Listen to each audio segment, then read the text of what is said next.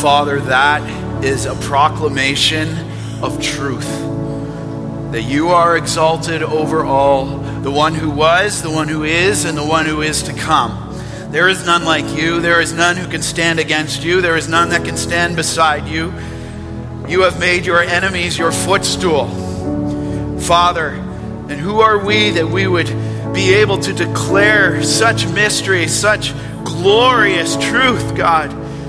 But by the blood of Jesus Christ, that we can approach the throne of grace of confidence right now to receive mercy and find grace and help in our time of need. And God, we are a people in need. Whether we recognize it or not, we have a massive need for you every moment of every day. And let that truth resonate in our hearts and let that fuel a desire for you, a passion for you, a humility before you, and a repentance towards you. God, oh Lord, maybe so today. Do this work today in our hearts as we Open your word, Lord. Be with my mouth. Keep it from error. Let not one word be uttered that is not of you. Let the name of Christ be exalted. And Lord, let this word fall on teachable hearts, humble hearts. These are the people you are looking to worship you. Lord, those that say, Yes, Lord, not my will, but yours be done.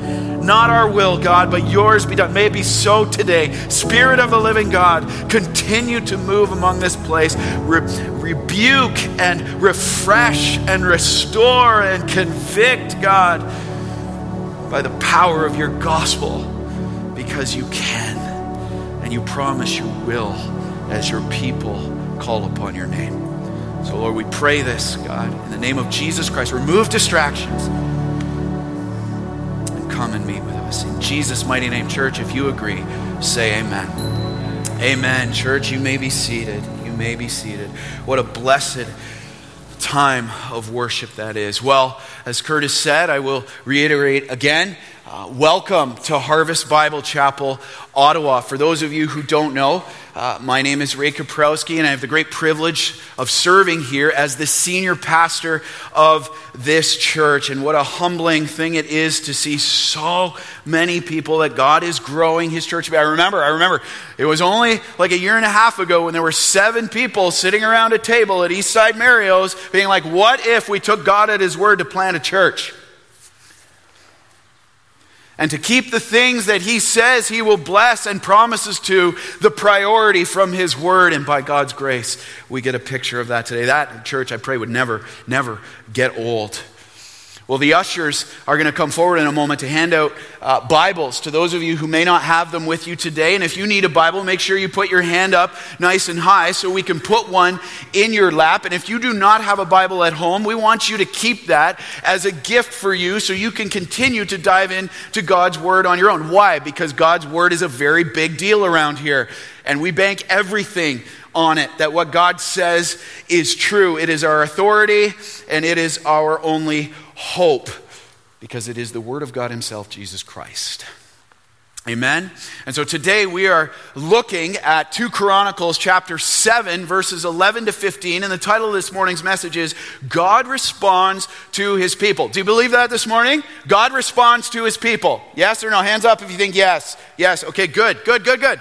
Good. Keep those hands uh, ready to go because we're going to use them a few times in this sermon today. We're continuing on our series called God's Glory in the Nation. This is the third message in this series.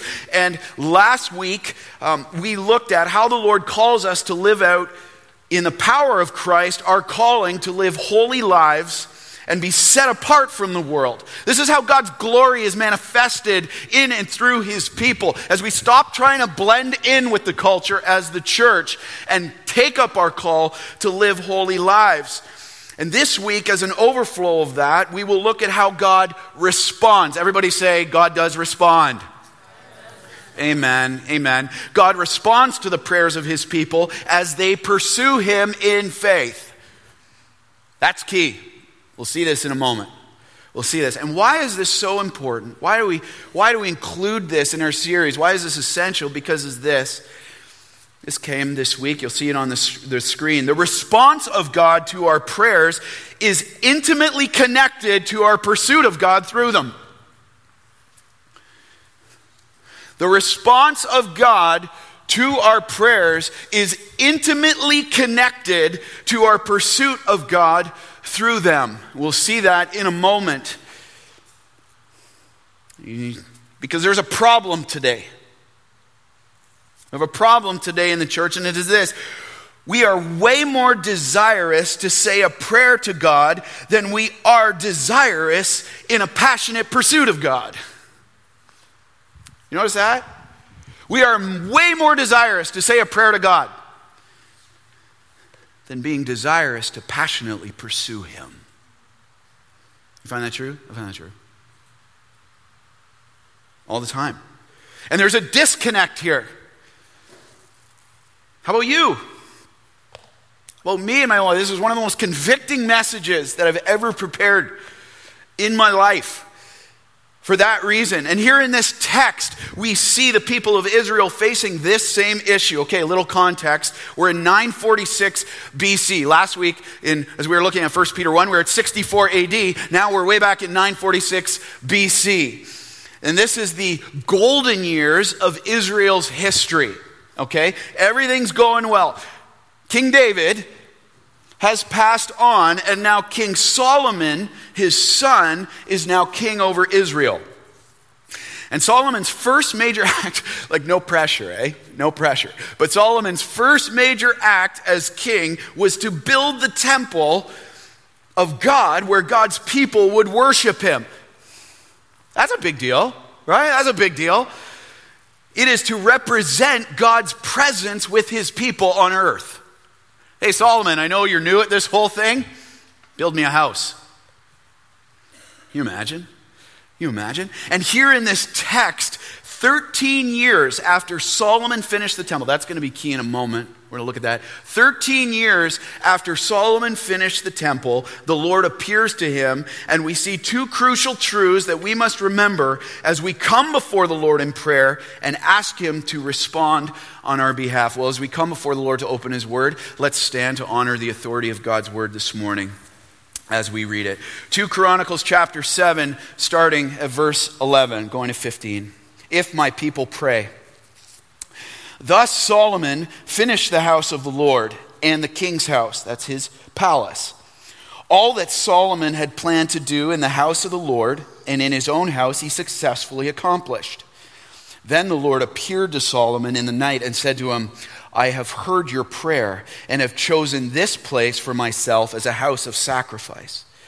When I shut up the heavens so that there is no rain, or command the locust to devour the land, or send pestilence among my people, if my people who are called by my name humble themselves and pray and seek my face and turn from their wicked ways, then I will hear from heaven and will forgive their sin and heal their land.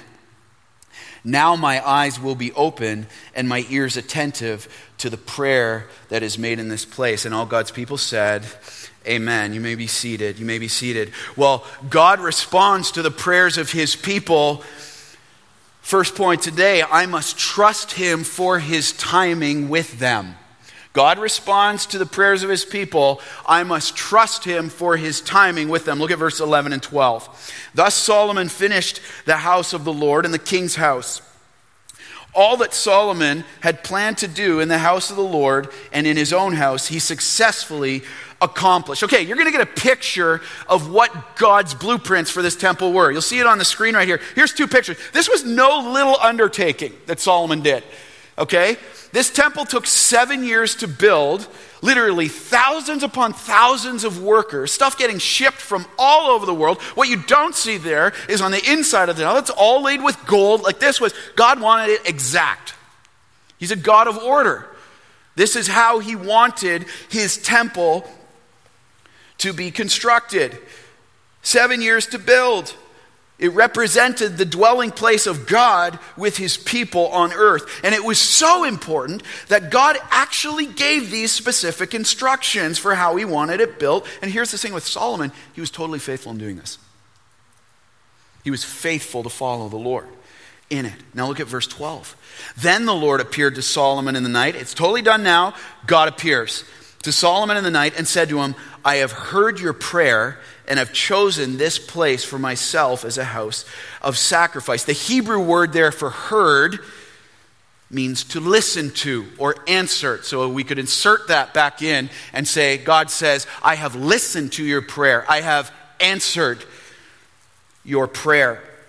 And you say, well, what prayer is he talking about? The prayer that the Lord is referring to is Solomon's prayer of dedication that he prayed when the temple, just picture this. Can you see this? The, the whole nation of Israel crowded around there. Solomon's on the steps of the temple. He raises his hands to the Lord. And 2 Chronicles 6, 12 to 42 outlines that whole prayer. It is magnificent. Spend some time in that. It is beautiful. That's the prayer God's referring to. That uh, once the temple was finished, Solomon asked God to dwell there and to receive or bless the worship that was given from it. That's the summation of Solomon's prayer. We see this 2 Chronicles 6:40. You'll see it on the screen. He says, "Now, O my God, let your eyes be open and your ears attentive to the prayer of this place." Is that our prayer this morning? Is that our prayer this morning for this church? Let your eyes be opened and your ears attentive to the prayer in this place. Oh, I pray it so much that it would be. You see, here the Lord appears to Solomon and tells him that his prayer, he prayed, thir- no, notice this is key truth. This is 13 years after Solomon prayed that. So this wasn't like Solomon prayed and God shows up that night. This was 13 years later and God will now respond to it. Now, listen, how awesome is that? God shows up. God shows up, and it's amazing that God not only appears to Solomon, if that was not incredible enough, but now he tells him that he had listened to or answered his prayer. How many of us would love for God to show up like that? Amen? We pray a prayer and we've been waiting and waiting and waiting, and God shows up, says, I heard it. I heard it. Here's the answer. We need to stop for a moment right here. Put yourself in Solomon's shoes. You have been faithful to follow the Lord. Daniel, can you put that picture back up, please? You have been faithful to follow in the Lord in doing what he asked. All of the work, all of the leading of people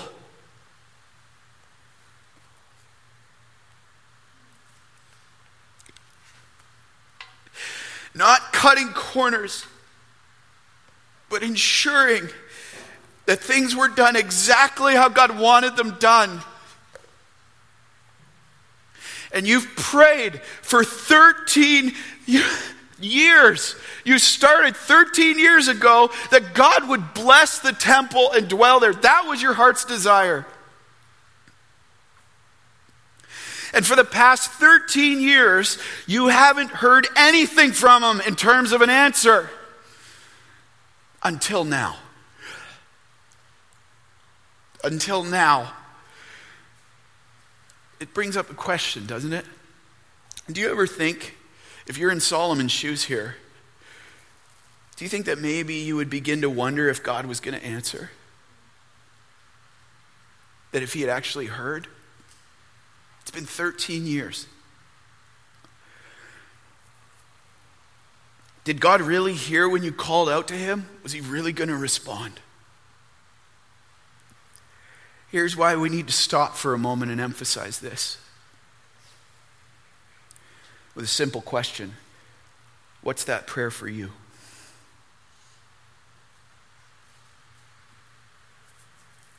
What's that prayer for you? How long have you been praying that prayer that leads you to wonder if God has heard you? Are you fighting the temptation to believe the lie that He's not going to respond? And have you started to give up hope? What is it before you right now? Maybe it's with your spouse, maybe for your marriage, maybe for your family, your children, your extended family, maybe in regards to finances or, or your health or the battle with that addiction or the constant battle with discouragement and fear and anxiety. I mean, what is it for you? You've just been praying, Lord, are you hearing? Can you help me? Are you going to answer? It's been 13 years. Loved ones, be encouraged with this. God never promises his people that we will understand why or how he chooses to respond when he does. He never told Solomon, I waited 13 years for this reason. But he does promise his people, his people, that he will hear and is at work for their good. He promises all of his children that he will hear and he will work for their good and he calls us to be faithful and trust him through it. How do i know this? Psalm 34 15 says the eyes of the lord are toward the righteous and his ears toward their cry. The righteous god's children those who confessed him as their lord and savior. And from that we can take such comfort in psalm 27 14 you'll see it on the screen. It says this Hey, loved one, someone needs to hear this this morning. Wait for the Lord. He's coming. Wait for the Lord. Be strong and let your heart take courage. Wait for the Lord. Because here's what we have to remember, loved ones. In our waiting, God is working. In our waiting, God is working. Never mistake God's patience for his absence. Doesn't your flesh want to fight against that? Never mistake God's patience for his absence. Because here's the reality we have to understand God is not on our schedule. Okay? He's not on our schedule. He calls us to be on His. God is never in a hurry. He's always right on time, and his timing is always perfect. We just saw a glory story this morning. That was an incredible move of God in the life of John and Jessica. And how many years was Jessica praying for God to get a hold of her husband? How many times was she sitting there crying in the dark, saying, God, are you hearing? Can you do something? Will you? And then in a moment, God shows up and takes care of business. Here, know this, know this. If that's you today, there is no one who's too far for God to not get them. Doesn't matter how adverse they are to the gospel, doesn't matter how they're pushing you away. Listen, when God shows up on a scene, things change. Can't touch it.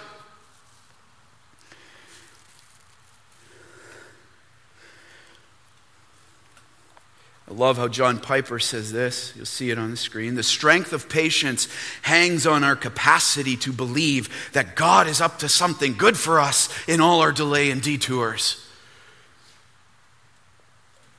Let's not try to get between the hammer and the work. Our strength of patience hangs on our capacity to believe that God is up to something good for us in all our delays and detours. God responds to the prayers of his people. I must trust him for his timing with them. And from that, in that, I must pursue him in faith through it. I must pursue him in faith through them. Look at verses 13 to 15.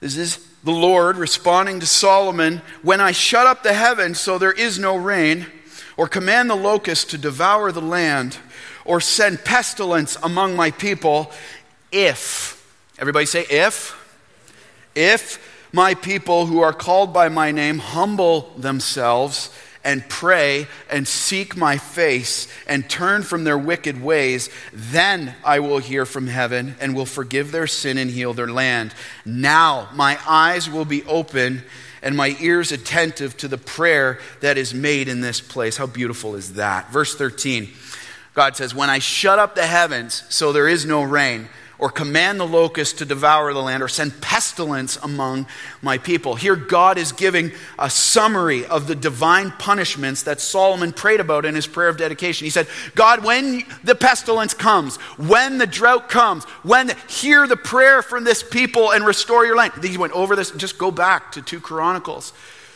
chapter 6, and you'll read it all. He's directly answering Solomon's prayer here. And each of these pestilences, each of these acts of God, were the punishments that God would send upon the nation of Israel in response to their sin and wickedness towards Him. And we're, okay, we have to understand this. They were specific for that nation because it's what Israel was depending on. Notice what he says drought, pestilence. This, these were things, their crops, their water supply, all of this stuff this was direct, their, their whole well being was wrapped up in this, their whole physical well being. Look what he says in verse 14. After all that, after I send it, if my people who are called by my name humble themselves and pray and seek my face and turn from their wicked ways, then I will hear from heaven and will forgive their sin and heal their land. See, God now gives the instruction for what he expects from his people as they seek him in prayer. Yes, Old Testament Israel. Yes, today in all of his children in the church. All Christians. He says, My people. My people. And this is the hinge, loved ones. This is the hinge of the passage where everything starts to turn. Goes to pest from pestilence to pursuit. Watch, watch this. One note of clarification. This is one of the most misunderstood and misappropriated passages in all of Scripture. Okay? We must understand this, loved ones. This doesn't mean this doesn't mean that if we follow the Lord in this, that He will heal our nation and respond exactly the way He promises to respond to Israel here. Context is key.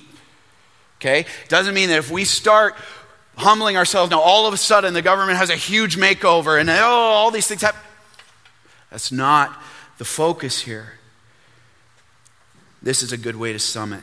The pursuit of God that He calls His people to is to be constant. The pursuit is called to be constant, but the product or result from that will be whatever God wants it to be for His glory today. Are we clear on that? Are we clear on that, loved ones?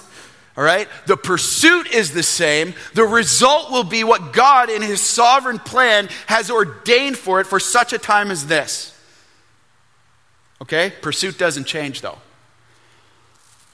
Okay? God promised that if, you notice there? You notice there in verse 14? If. That's a conditional promise. That's a conditional promise. It's not unconditional where God says, this is going to happen all the time. He says, if. That means there's a condition. That means there's a responsibility that his people have. If the people of Israel were to pursue him faithfully in the way he promised to bless, he would hear their prayer, forgive their sin, and heal their land. Now, notice, notice the beauty of this verse here. This indicates the sincerity with which the people of Israel were to approach God from the heart. You notice what he's doing here? He's like, You've got the greatest temple on earth. You've built it exactly how I want it. But I'm calling you out of outward ritualism. Notice this. I'm calling you out of just some showing up external. I'll offer my sacrifices to God and He'll be pleased because here's why. The people of Israel had become overconfident in their external sacrifices and they were going through the motions. We've got the temple. God has blessed us. He gave us instruction. We'll just go through the motion, take it for granted. We'll do this. We'll do this. God's calling them out of that right now. He says, Enough of that. I won't hear that anymore. See, God's focus was not the practice of their hands. Just like today, church, as His people, God's focus is not the practice of our hands, but it has everything to do with the posture of our heart. It's not the practice of our hands. It's not showing up every Sunday just to put in your time and say, I did church this week, check. It's the posture of the heart that God is going after that doesn't change. Now just think about, think about, live in this text for a moment. Think about what God just said here. The magnitude of it. He's not calling his people to work harder. Have all the right external actions and do all the right things in front of others. Rather, he's calling them and us today, church, as his people, to pursue him from a right heart that seeks him above all else. Question Does this, pers- does this describe your pursuit of the Lord? Does it describe mine? Pursuing God, not what we can get from him, but for God himself. Our flesh. Oh, so prone to wander, Lord. I feel it. I feel it. Do you? Does that describe your pursuit? If we're honest, hey, loved ones, we're in this together. If we're honest, I think we would say that more often than not, our pursuit of the Lord is based on only what we can get from Him and what we want from Him. Let's just keep it real only we can get from Him and what we want from Him. Our pursuit of what we want is ahead of our pursuit of Him for Himself. Is that for you? Maybe just me. Maybe just me. Here's the litmus question that's good to, good to keep asking ourselves this. The litmus is this Is my pursuit of God right now showing that He's enough for me? Is my pursuit of God right now showing that He's enough for me when I don't have a spouse? Is my pursuit of God right now showing that He's enough for me right in the middle of the health crisis? When I don't have the job that I want?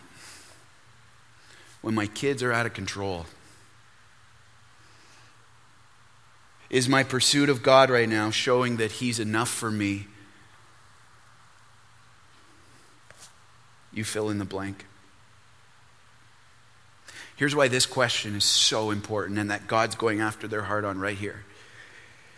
Because if the answer is that God's not enough for me in that pursuit, here's the reality. This leads us to reducing God to little more than a desire fulfilling dispenser when we want something from Him and we forfeit the infinitely more fulfilling peace joy, satisfaction, and blessing that is offered in Him.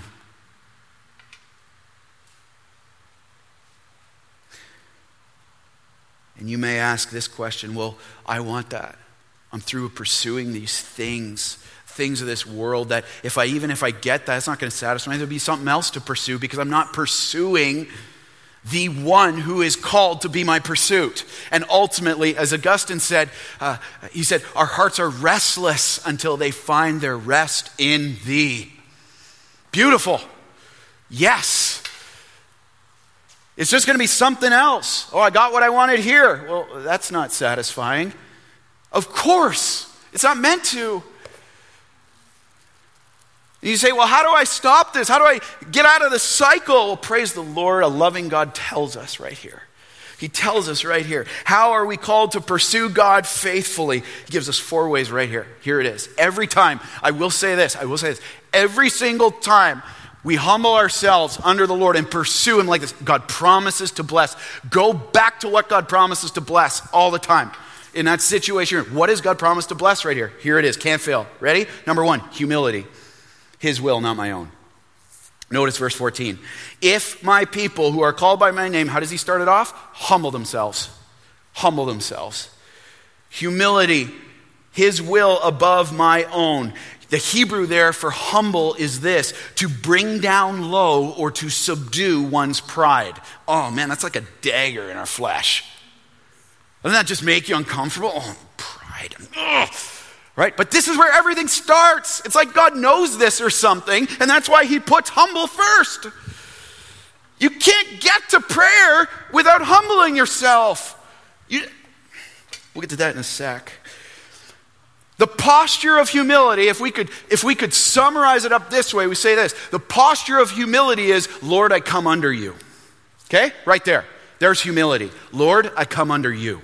I'm not asking you to get under me. I come under you. It's saying God before me, His will before mine, and His glory, not my own. That just makes your flesh real uncomfortable really fast.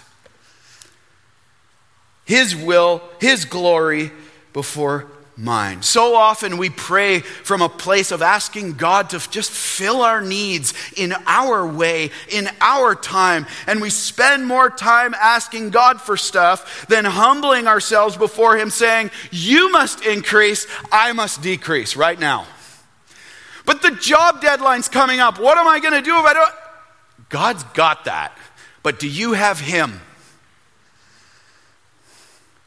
Here, someone to take home today. God's got it, but do you have Him? There you go. Done. God's got it, but do you have Him? To summarize what God is saying here right out of the gate in verse 14, he says, if they humble themselves, he's saying this. We have an expression around here in Harvest. says this get low and stay there. Fast. Get low fast and stay there. Why? Why? Why? James 4 6, you'll see it on the screen. God opposes the proud, but gives grace to the humble. You know the Greek word for opposition there? means God is actively working against you.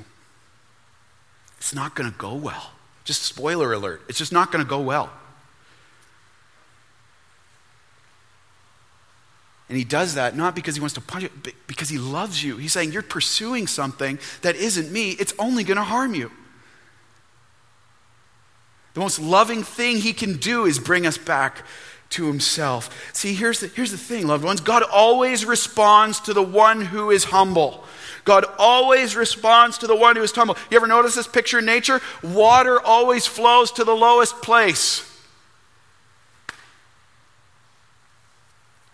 Same thing. Living water always flows to the lowest place.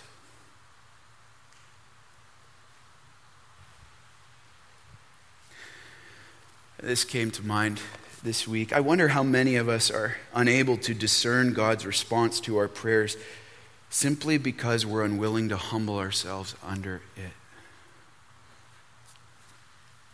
Under Him. How many of us are today are unable to discern God's response to our prayers because we're unwilling to humble ourselves under Him in Him?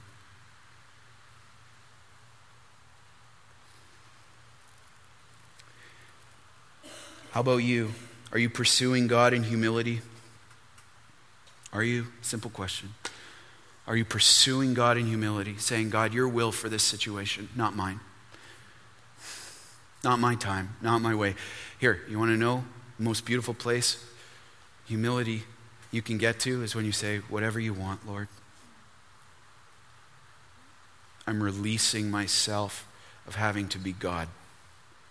Whatever you want whoever you want, whenever you want, for whatever you want. Four ways we are called to pursue God faithfully, and He promises to bless. Number one, we're called to pursue Him in humility. Lord, I come under you. Number two, this leads to we're called to pursue him in prayer. My hope in him alone. My hope in him alone. Look at verse 14 again. If my people who are called by my name humble themselves, next step, and pray and pray. What is prayer?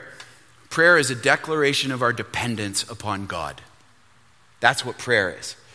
Prayer is a declaration of our dependence on God. The posture of prayer says, Lord, I need you. Posture of humility says, Lord, I come under you. The posture of prayer says, Lord, I need you. See, you can't get to Lord, I need you if you're not like, Lord, I come under you. Okay? And so if, if prayer is our declaration of dependence on God, then what's prayerlessness? Just look at the opposite. It's our declaration of independence. Lord, I don't need you on this. I just got, I, I know how, I know my job. I know how to do this. I've got the skills. I've got, I don't need you to give me wisdom on how to care for my crying kid right now. I, I, you know what? I've parented four kids. I know what I'm doing. Oh, I don't. I have four kids. Just saying. right?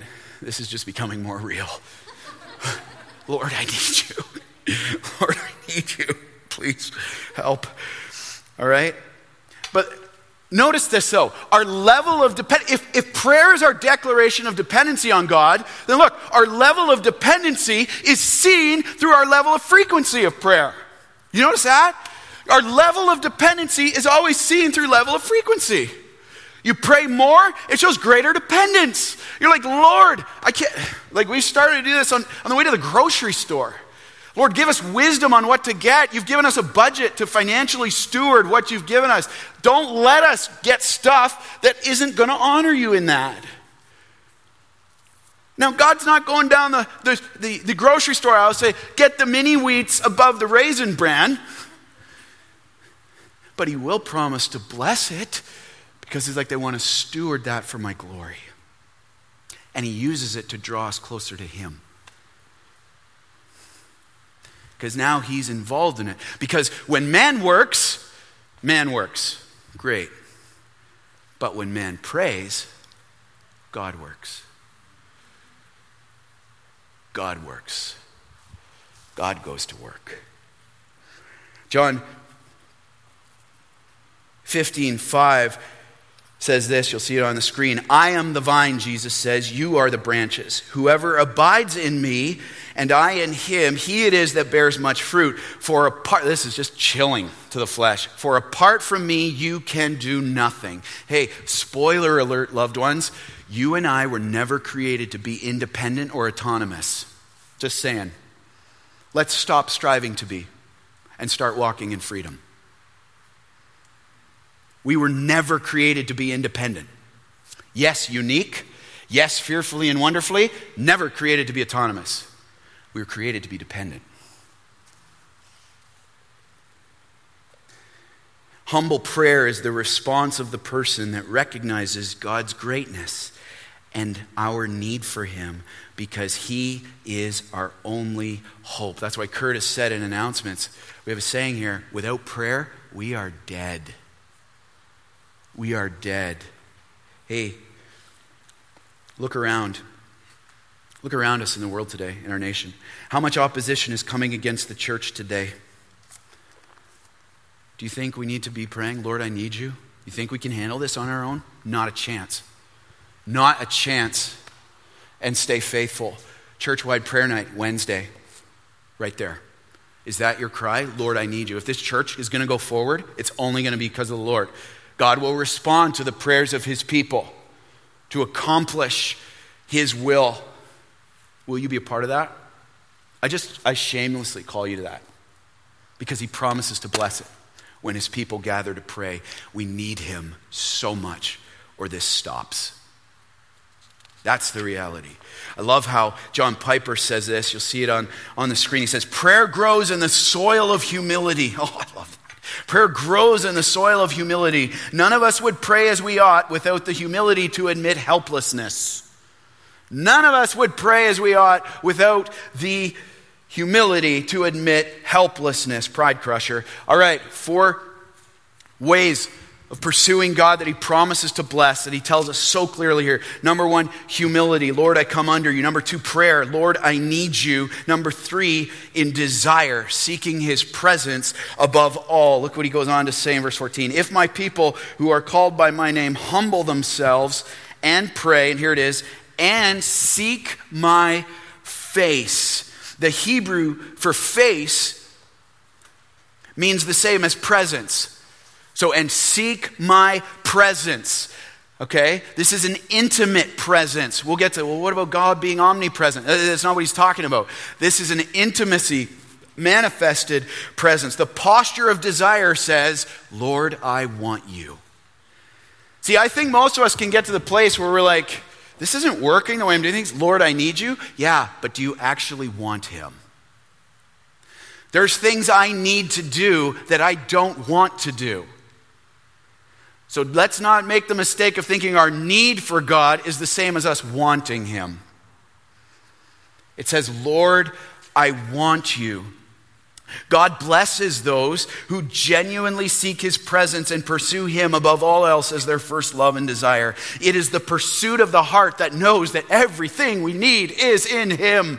Do you believe that this morning? Everything you need in that circumstance, everything you need in that job search, everything you need in that health crisis, everything, it is in him.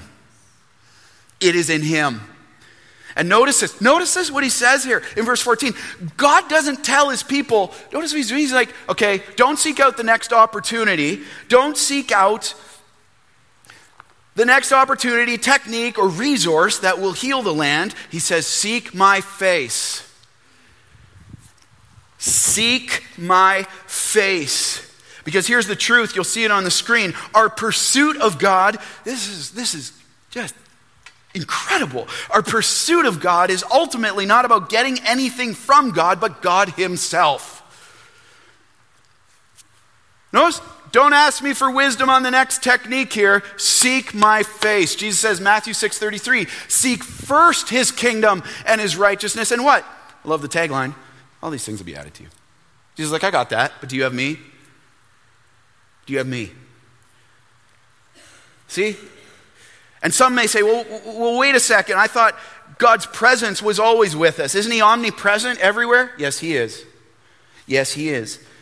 But the presence that God is speaking of here is His manifest and intimate presence with His people. And this doesn't come if we neglect Him and do not pursue Him for it. He loves us too much to force Himself on us. Love how A.W. Tozer puts this. You'll see it up on the screen. He says, If we cooperate with him in loving obedience, God will manifest himself to us. Oh, and that manifestation will be the difference between a nominal Christian life and a life radiant with the light of his face. That's awesome. The creator of the universe that's why he sent his only son, Jesus Christ, to die for us. That he would manifest himself among us and our lives would radiate his glory, that people would come and be drawn to him. The greatest gift that we could ever have is the presence of God himself. Do you believe that? That's going to fuel your prayers.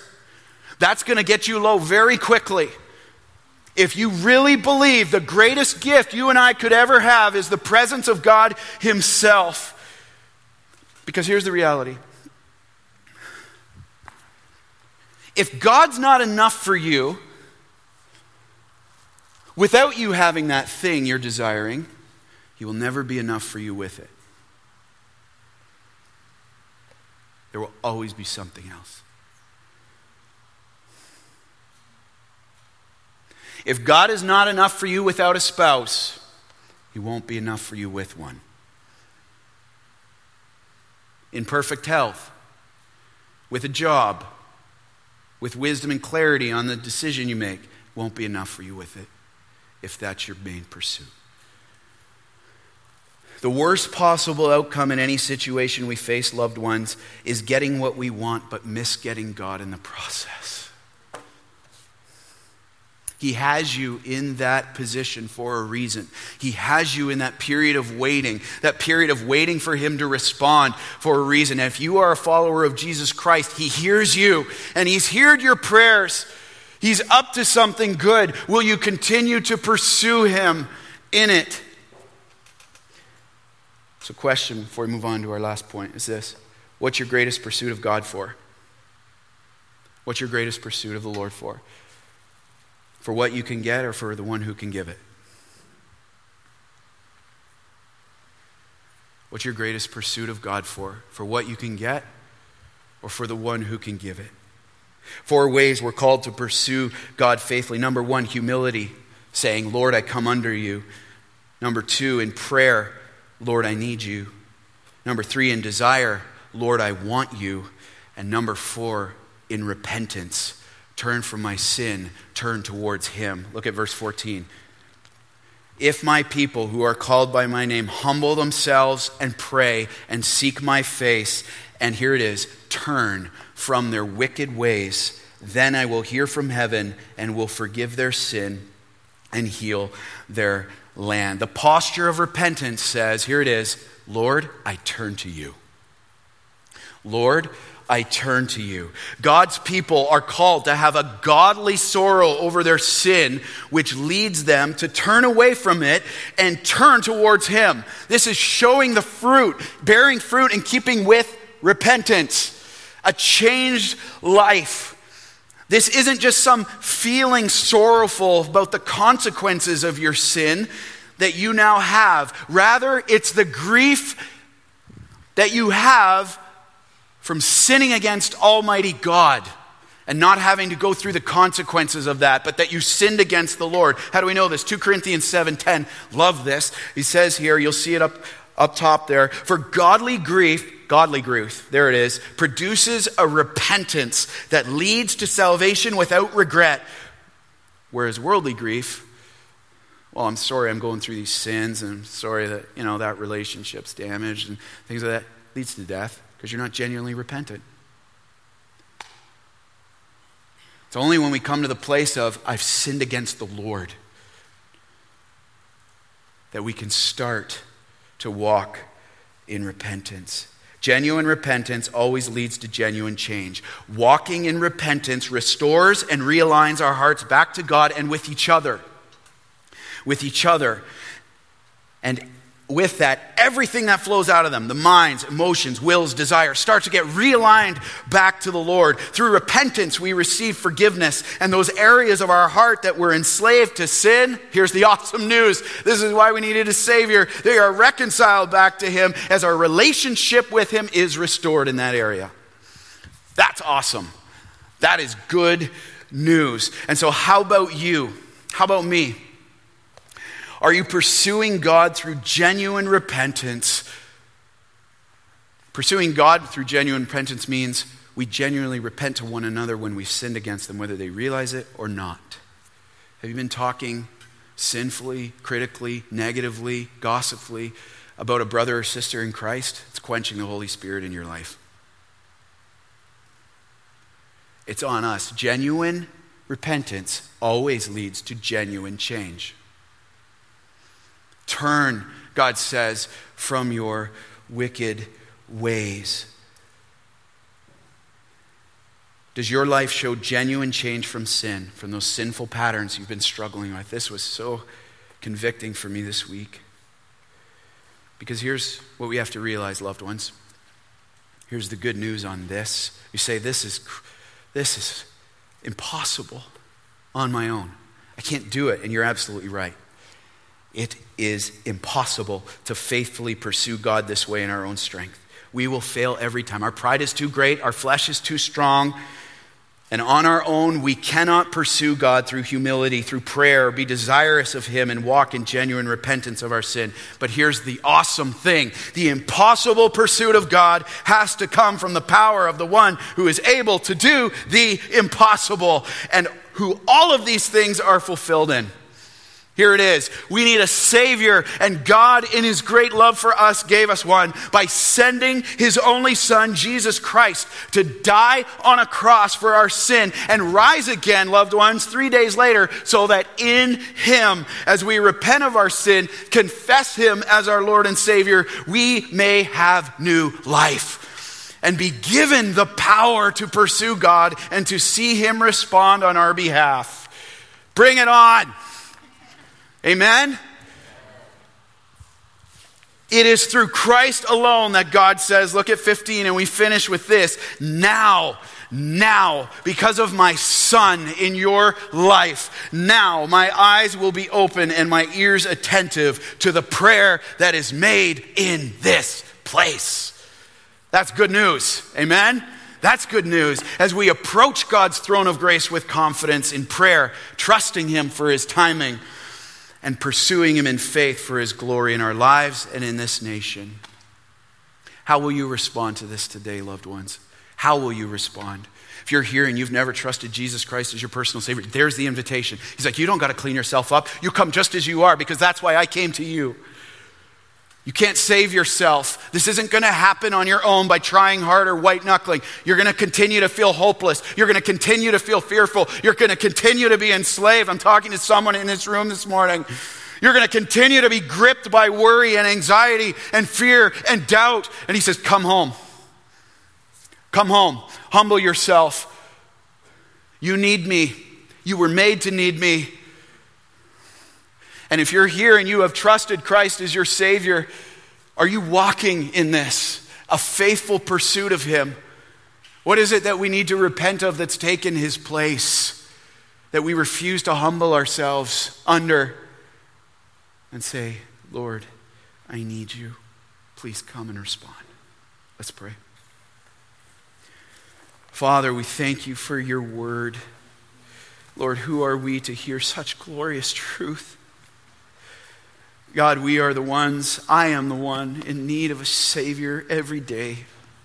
And thank you that through your love for us, you sent us your Son, Jesus Christ. God, I ask right now, there would be people in this room who stop striving, who get low. Lord, start with me.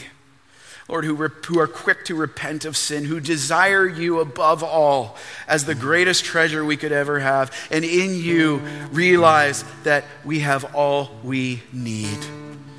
Lord, realign our hearts back to yours, together as a church, individually as men and women you have called to yourself. And I pray that, God, if there's anyone here who's running that race apart from you, they would say, Today is the day I stop and I humble myself, repent of my sin, and confess Jesus Christ as my Lord and Savior, is my only hope for this.